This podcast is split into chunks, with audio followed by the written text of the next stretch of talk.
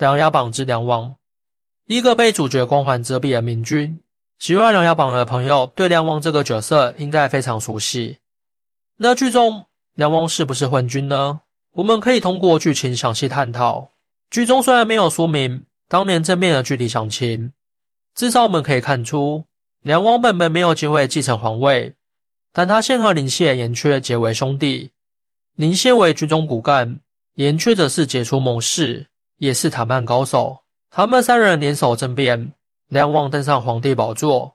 此后，梁王纳林谢妹妹林的瑶为妃，依托严缺出使南楚，精明三寸不烂之舌，稳住边疆，稳定朝局，为新王朝迎来宝贵的喘息之机。至此，我们完全可以看出梁王的雄心和高超用人手腕。通过剧中的情节，我们可以推断出，新政权稳定后，梁王军中有林谢。朝堂有言缺，成功平复华族叛乱，朝局越来越稳。到临谢谋逆案之前，达到巅峰。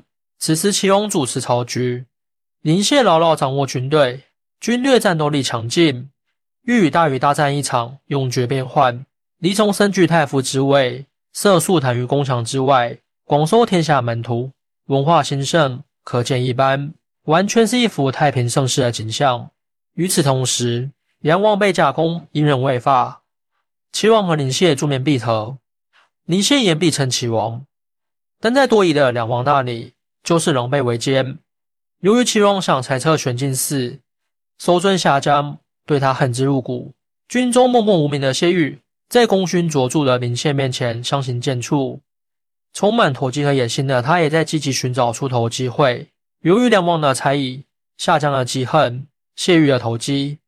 当林谢奉命去和大禹主力决战时，终于被他们迎来陷害忠良的机会。夏江利用李重新伪造聂风举报林谢谋反的信件，而谢宇传动仪器，把被大战消耗的精疲力竭的林谢大军屠杀殆尽，只有极少将士幸免于难。随后，谢宇通过本应属于林谢的军功和平叛谋反的功绩，荣升一品军侯，备受恩宠。齐王受林谢谋逆案牵连。在狱中之际，夏江在梁王的授意下清洗朝堂，林内瑶也隐恨自尽。此后，梁王扶持萧景轩登上太子宝座，同时提高誉王萧景桓地位，并默认他们在朝中培植自己的势力，相互撤走，确保无上皇权。玄镜司自受皇帝指派，奉命收集重要情报，处置皇帝认为可能会威胁皇权的大案要案。林谢谋逆案十年后。林谢之子林殊经过精心准备，趁机返回金陵，协助晋王夺帝。林殊化身梅长苏，前主角光环，通过严密的情报网、无双智慧和人格魅力，一步一步成功把晋王推上太子宝座，并把誉王和太子的羽翼一一折断。皇帝最为倚重的玄镜司名存实亡，不知不觉，梁王被彻底架空，只能任人摆布。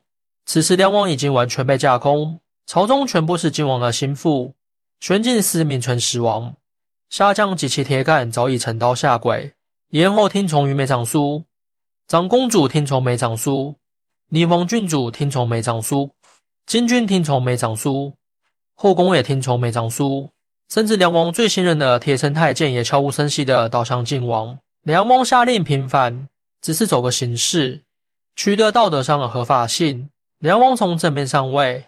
政绩一直都不错，上位初期励精图治，重用贤才，军中有林谢，朝中有严缺，文有李崇，武有蒙挚，国力蒸蒸日上，一派祥和气象。待到齐王主政，蒙漠人性，不知收敛，南王果断出手，以谋逆之罪除掉林谢，逼死齐王，重新掌控全局。随后清洗朝臣，让太子和誉王共掌朝局。让谢玉和蒙挚掌管军队，政局在高压下稳定下来。在没长苏进京之前，梁王牢牢把控朝局，朝中的一举一动通过玄镜司尽收眼底。太子与誉王相互博弈，相互撤走，方便梁王控制。与此同时，亲自插手大案要案，清国公秦帝案，就彰显梁王的眼光。熟悉历史的人都知道，土地兼并对于王朝稳定的重要。而他能知晓其厉害，可见梁王之能。从世俗和历史的眼光看，齐王能顺利即位吗？我看未必。他虽然毫无私心，以天下苍生为使命，身边的人如林谢，言却也是如此。他们深信天下是天下人的天下，所做一切都以此为准则。但这终归只是一个理想的乌托邦。在现实世界，从历史的眼光看，这只是儒家理想明君的标准。没有任何一个古代帝王会如此。残酷的历史告诉我们，功高盖主必然遭受打压，威胁王权肯定会招致报复。汉武帝、唐太宗、康熙都是千古明君吧？但他们都打压过太子，甚至在武帝和太宗时期，还出现了太子谋反的事情。剧中可以说，齐王和林谢心怀天下苍生，绝无谋反之意。谁信？梁王会信吗？古代的任何帝王遇到同类情形会信吗？朝臣只听从齐王，军中主帅也言必称齐王，这样的情形，哪个帝王能容忍？所以最后梁王说了一句：“林歇想要的朝局，想要的那个天下，真给不了他，齐王也不可能给他，永远都没有人能够给他的。这样理想的天下，也许这个世上也只有齐王、晋王能给吧。回顾五千年历史，貌似也只有王莽尝试过。所以齐王要么像梁王一样正面上位，要么就等着被梁王歼灭。综上所述，其实梁王算得上古代的明君。”但他的对手实在太强大，因为没长出现主角光环，是一个半人半神的存在。他聪明绝顶，文武双全，心怀天下。